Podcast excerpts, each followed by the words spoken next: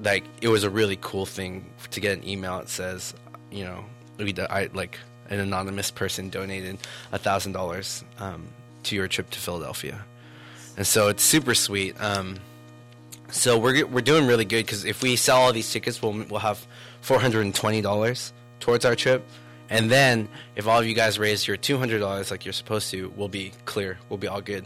We're done for the trip, and we don't have to do any fundraising after the fact.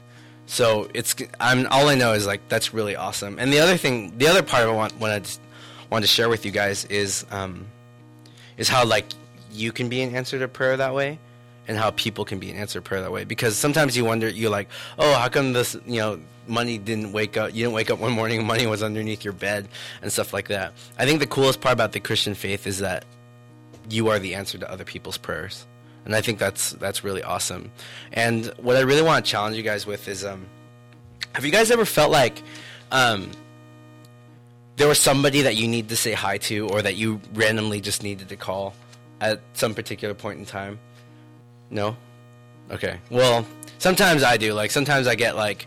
Um, sometimes I get like a feeling like, oh, I need to call, like, I need to call Sean. I need to see how he's doing. Or sometimes I'm like, I see a person walking down the street and I feel like I need to say hi to that person for some reason. Um, what I really want you guys to start doing is if you guys ever get that feeling, um, to go do that. Because there's been like many times when you go and you go ahead and you just like, I don't know why, but you just go up and you say like, oh, hey, how's it going? And that's all that you do. Sometimes it starts a conversation and I've had people be like, dude, you were an answer to my prayer. Like they were like, oh, I was really lonely at, at that time. Like, how'd you know to come talk to me? Or sometimes they're just like, oh, I've been wanting for somebody to ask me that. Or sometimes it's been really weird, but it's like, oh, I've been I've been looking for jewelry. you know what I mean? Like, and it's like, oh, I'm a jewel I'm a jeweler, so it just works out like that. But if you guys ever get like a slight inkling of being like, oh, you pass somebody walking down your hall, and for some reason you feel like, oh, I need to say hi to that person. Um, I'd say go do it. Just say, hey, how's it going? And that's it. If, if it, nothing comes of it, whatever, you know. And if something does, like, how awesome is that? Um, or if you guys ever feel like, oh, I need to take this person out and get them coffee and things like that. Like that's the coolest thing. And if you guys ever want to experience God, um, I say just open up your ears, like open up your hearts to let yourselves do those kind of things because it's such a cool way to see God move. Because sometimes you wonder, oh, is God around? Like, do you do you see God or do you do you experience God? And we just sit around, we wait, and we're like, God, how come you're not moving? And all this time, God is waiting for us to move. Sometimes God is waiting for us to to make take the initiative. Like I used to get frustrated because I used to sit in my room and just like pray so hard for God to reveal Himself or to do something crazy where like I'll be like, "Whoa, there you are," you know, and nothing happens. But then all of a sudden, I see somebody, and God's like, "I want you to go talk to that person," and that person all, all of a sudden ends up telling their story to me, and ends up sharing with me about what they're going through, and that's when I'm like, "Oh God, there's there's your movement. That's what I've been asking for. That's what I've been looking for." So part of us going to Philadelphia is opening yourself up to that because just by you being there, some little kid, if you're working at the kids club, is going to come up and start asking about who you are and where you're from. They're going to start asking about California. And all I want you guys to do is be able to share your story. Just share a little, just be their friend. Because I hope that in that those kind of moments, you start to see God moving. And the coolest part is that for that kid, shoot, man, this might be like the only time that they get to experience God is through you. And I think that's awesome about the Christian faith. Is that we are vessels of of how God moves. We are vessels for God's movement. We are vessels of the Holy Spirit. It's awesome. Let's pray and then we'll we'll get going. God, I ask for your mercy um, because I'm not um, worthy of carrying your message. But I thank you that at the same time that I'm unworthy, I have to, that I'm compelled to. And I thank you that even in my imperfection, you can move and you can work. So I pray that um, we would just be open up to what you have to say today, and we pray that you bless our, our time together. In Jesus' name, amen. Um, I'm going to share with you guys one of my favorite stories um, in the Gospels. Chapter 14. At about this time, Herod, the regional ruler, heard about what was being said about Jesus. He said to his servants, This has to be John the Baptizer come back from the dead. That's why he's able to work miracles. Herod had arrested John, put him in chains, and sent him to prison to placate Herodias, his brother Philip's wife. John had provoked Herod by naming his relationship with Herodias adultery. Herod wanted to kill him, but he was afraid because so many people revered John as a prophet, a prophet of God. But at his birthday celebration, he got his chance. Herodias' daughter provided the entertainment, dancing for the guests. She swept Herod away. In his drunken enthusiasm, he promised her an oath anything she wanted. Already coached by her mother, she was ready. Give me, served up on a platter, the head of John the Baptizer. That sobered the king up really fast. Unwilling to lose face with his guests, he did it. Ordered John's head cut off and presented to the girl pretended to the girl on on a platter. She in turn gave it to her mother. Later John's disciples got the body, gave a reverent burial, and reported it to Jesus. And when Jesus got the news, he slipped away by boat to an out of the way place by himself. But unsuccessfully, someone saw him, and the word got around. Soon, a lot of people from nearby villages walked around the lake to see where he was. When, he was, when they saw them coming, he was overcome with pity and healed their sick.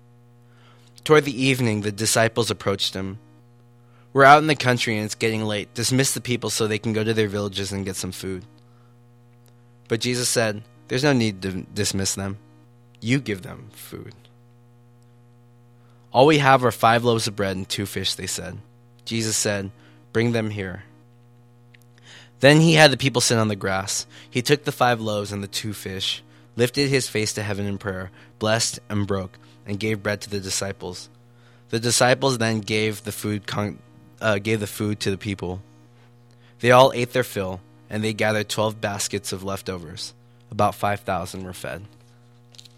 Why do I love that story? Do I love that story because um, Jesus had a GI Joe lunchbox and fed five thousand people out of it? That's pretty cool. But I think the coolest part about this is that I believe that this really captures Jesus, his humanity, and also his compassion and his divinity. Because sometimes we, we think Jesus didn't have feelings. If you guys don't know, if you guys don't remember, John and Jesus were cousins. And if you guys can imagine if your cousin got beheaded and you love that cousin, it would be different if your cousin passed away from cancer or something because that's natural. But for somebody to take life away from that person, you would just be ruined.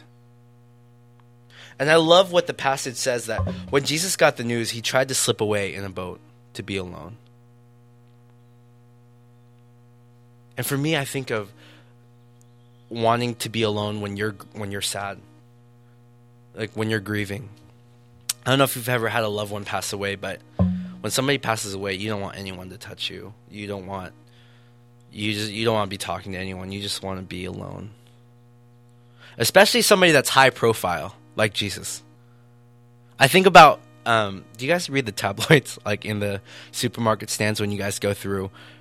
And you always read like, you know, Nicole Richie's going through anorexia, or like you read like some so and so is pregnant, or like when Angelina Jolie's mom died, she was absolutely grief stricken. And the only thing I remember from that is the one time all these all these photographers and stuff uh, were outside of their apartment, and Brad Pitt comes out and he's all angry and he's all upset that that they aren't giving Angelina and her her family time to grieve, because you see, this is the exactly what Jesus is going through. Because Jesus is high profile. You hear all these these stories. Jesus was famous. When John dies, he all he wants to do is get away. But somebody finds out and they say, "We need something."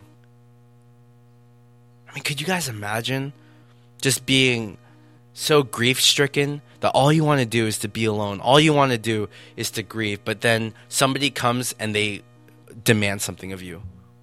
They want something more of you. They want more. And I love that even in his even in his absolute state of just being so grieved by this, he was overcome with pity and he continued to heal their sick. I love this because when you guys think of discipleship, when you guys think about following Jesus, it's it's not a part of who you are. It's not like a segment. You don't go from school mode to discipleship mode to family mode to relationship mode. All those things happen together at the same time. Following Jesus is not a segment of your lifestyle. It is your lifestyle when you're sad, when you're grieving, you are called to be a follower of Christ still. When you're upset and you are angry, you are still called to be a follower of Jesus. When you're happy or whatever, you are still called to be a follower of Jesus because discipleship happens in real time. It happens in real life. You can't separate it from who you are because it is who you are. And this is so relevant, um, especially to our trip to Philadelphia. Because there are going to be days when we're going to be tired. Because you know what? When we wake up at 7 a.m., that's like 4 a.m. our time. And you know what? When we're hungry and we're feeling like you don't want to do this anymore, and when you when things are going on in your life, little kids are still going to want to hang out with you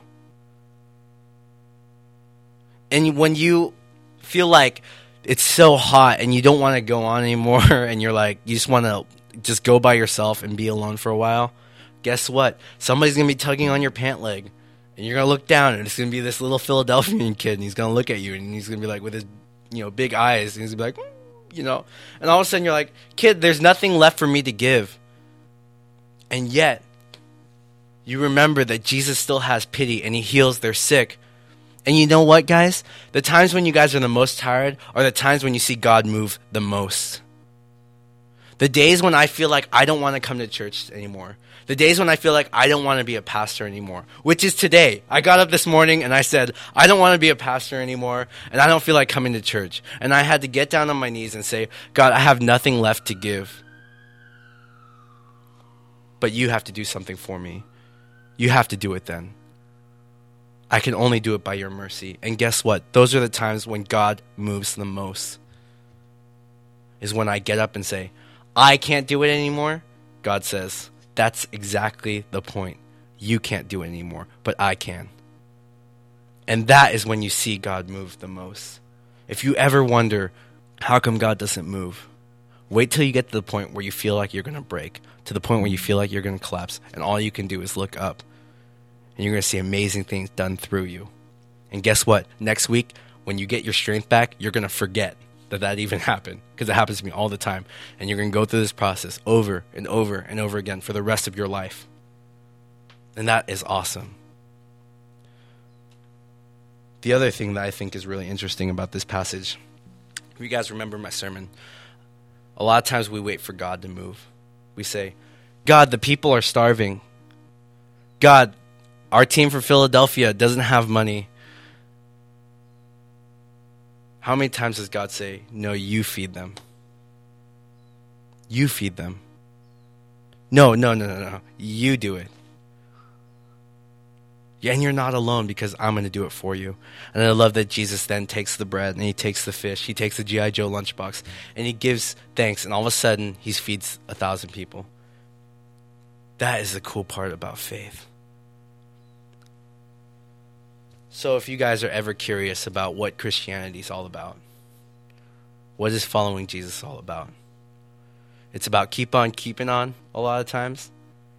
It's about realizing that you don't have the strength to do it yourself. It's about dying to yourself, it's also about God being with you. And also about God going through you. Can I save somebody's soul? Can I save your soul? No, I can't at all. I can be a coach. But this is something that's really cool. And I hope that you guys get a chance to experience this in Philadelphia of being tired, of being, I don't want to do this anymore, of being grumpy. But in those times that you guys feel like that, can you guys remember one thing for me? I want you guys to remember when he saw them, when Jesus saw them, he had compassion on them, and he pitied them and healed their sick. And when you feel like, God, how come you don't do anything about this situation?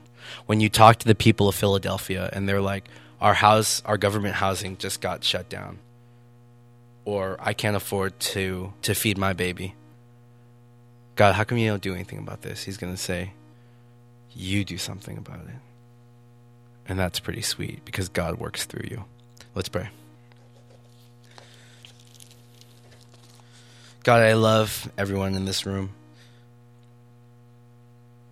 And I pray, God, that people, that even me, that all of us in this room would experience what it means to have nothing, to feel like we have nothing left to give, but to see you move through it.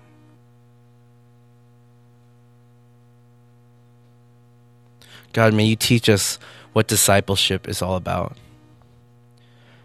God, may you remind us that following you isn't something that we do from 3 o'clock to 4 o'clock, from 5 o'clock to 6 o'clock, but that following you is a lifestyle. That it's everything. It's not a segment, it is. God, will you just reaffirm your love in each and every single one of these students?